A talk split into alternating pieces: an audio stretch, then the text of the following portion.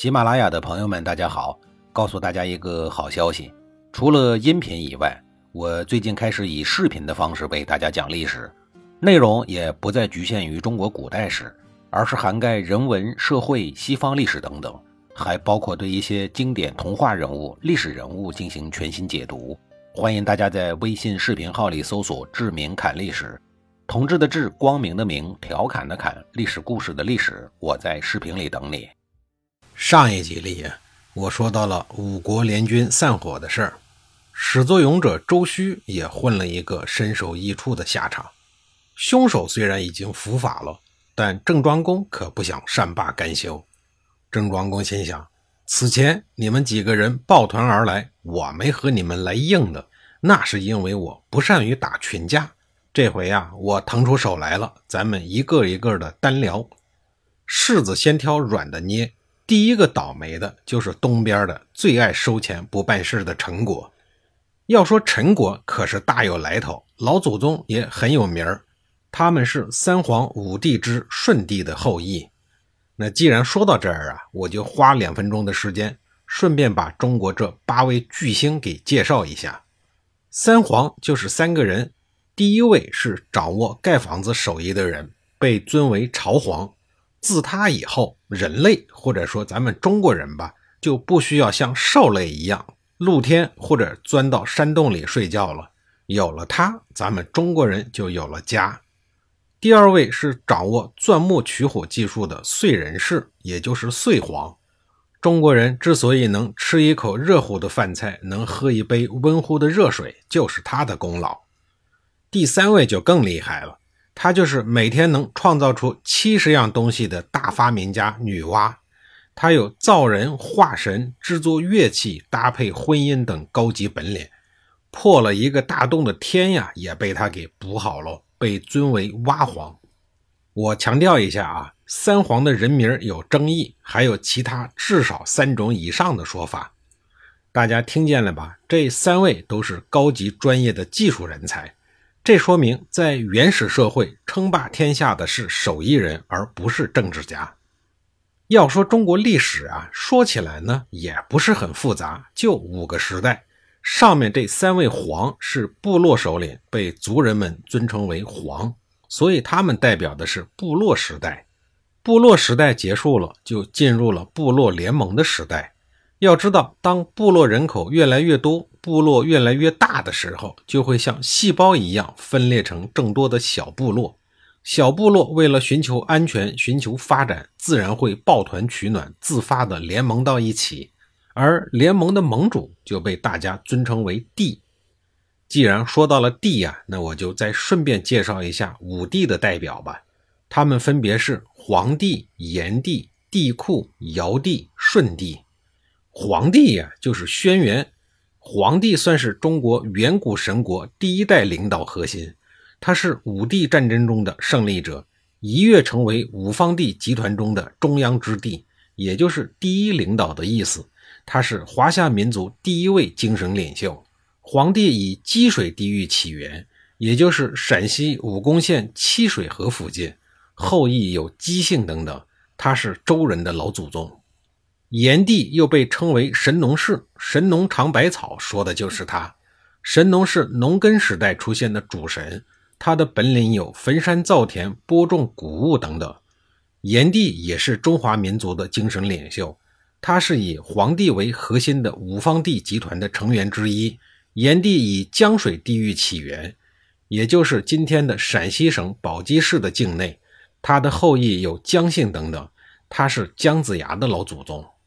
帝喾，帝喾前承炎黄，后起尧舜，是他奠定了华夏的根基，是华夏民族共同的人文始祖。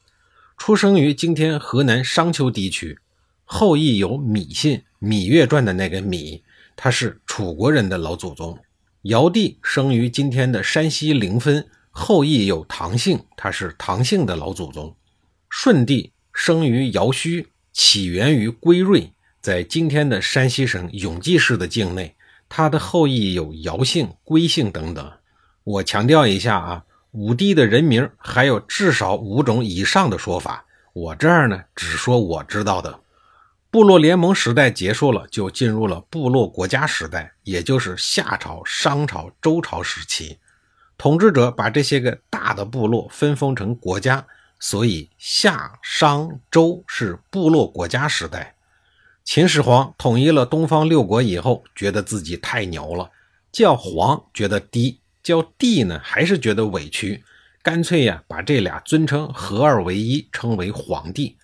从他以后一直到清朝关门大吉，视为帝国时代。一九四九年以后那就是新时代了。说完了三皇五帝，咱们接着说陈国啊。当年周武王灭了商朝以后，寻找武帝的后人，封归满于陈地，建立了陈国，定都宛丘。归满就是陈国的始祖陈胡公。陈国呀，就在今天的河南省周口市的境内。周武王还把大女儿嫁给了归满。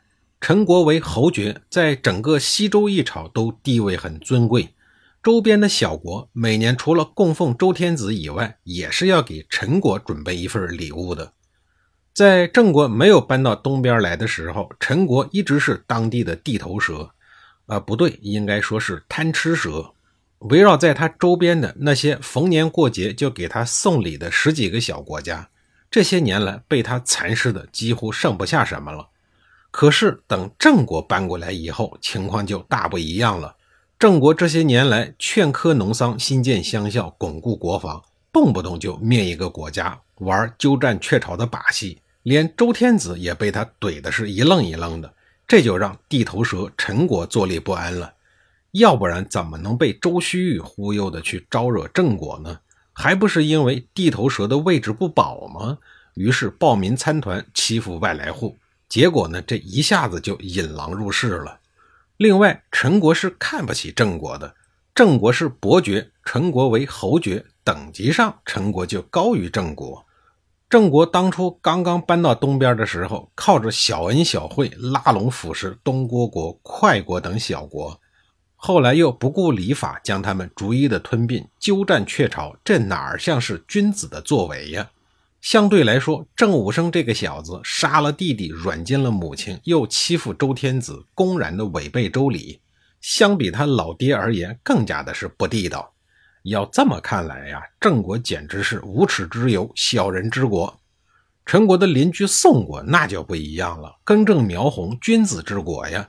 在心理上，陈国打定了亲宋国、背郑国的准备。再说郑庄公啊，周须杀兄篡位以后，很快便派使者向陈桓公伸出了橄榄枝。这一切呀，都没有逃过郑庄公的眼睛，奸雄如他呀，他也怕别人联合起来对付自己。所以魏国的使者在陈国前脚刚走，郑国的使者随后就到，顺便还带来了整车的财宝，无非是想后会陈国，破坏五国联盟。面对郑国的奇珍宝库，陈桓公不为所动，东西既然拿来了，那就收下，人嘛，那就撵滚蛋了事儿。陈桓公给郑国玩了一招釜底抽薪，郑庄公是憋出了一身的内伤。陈桓公的弟弟公子佗很不理解哥哥的行为，就劝说，就算不和郑国解和，也没有必要做得那么生硬吧，收人家的钱又不给人家办事，还准备去攻打人家，这行吗？陈桓公倒是胆儿挺肥，说怕什么怕呀，宋国、魏国可都是公爵国，是大国，小小的郑国有何能为？公子佗和陈桓公都是老爸庶出的儿子，哥俩继承王位的硬条件是一样的，就是因为哥哥陈桓公比公子佗大了几个月，所以哥哥十岁就做了国君，而自己呢就只能做臣子。要说智力上，哥哥陈桓公是比不了弟弟的，只因吃长了几个月，才让昏聩的陈桓公坐上了国君宝座，而聪明的弟弟呢就只能当臣子，真是造化弄人，无可奈何。郑国的东门之役，五国联军自行瓦解的第二年，郑国便进军陈国，大获全胜。当初郑国贡献给陈国的宝贝，加上自个儿压箱底的宝贝，一股脑儿的全部都赔给了郑国，连周须送到魏国的两车宝贝也没保住，这才叫占小便宜吃大亏呀！打又打不赢，躲又躲不过，没办法，陈桓公只好派老弟公子佗厚着脸皮到郑国，与郑国歃血为盟，重修旧好。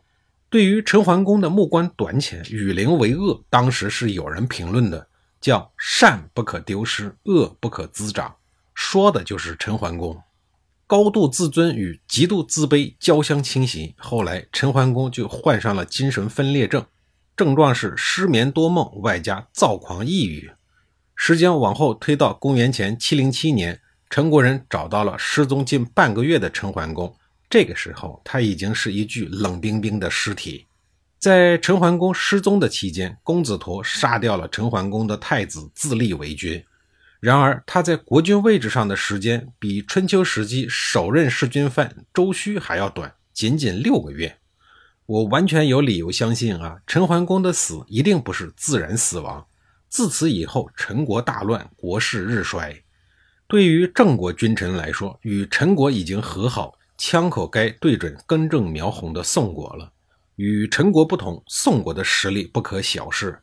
宋国在史书中称公爵为大，可以说是所有小诸侯国中的老大哥，又具有殷商后裔的贵族身份，家底殷实极为的富有。即使是在周天子的眼里，宋国也被视作为客国，他们还享有许多连姬姓诸侯都没有的特权。对于郑国来讲，如果要打败这个宋国或者占领这个宋国，对郑国的霸主之业是非常有利的。那么郑庄公有能力去啃这个被称之为精品骨头的宋国吗？下一集里我再给您详细的讲述。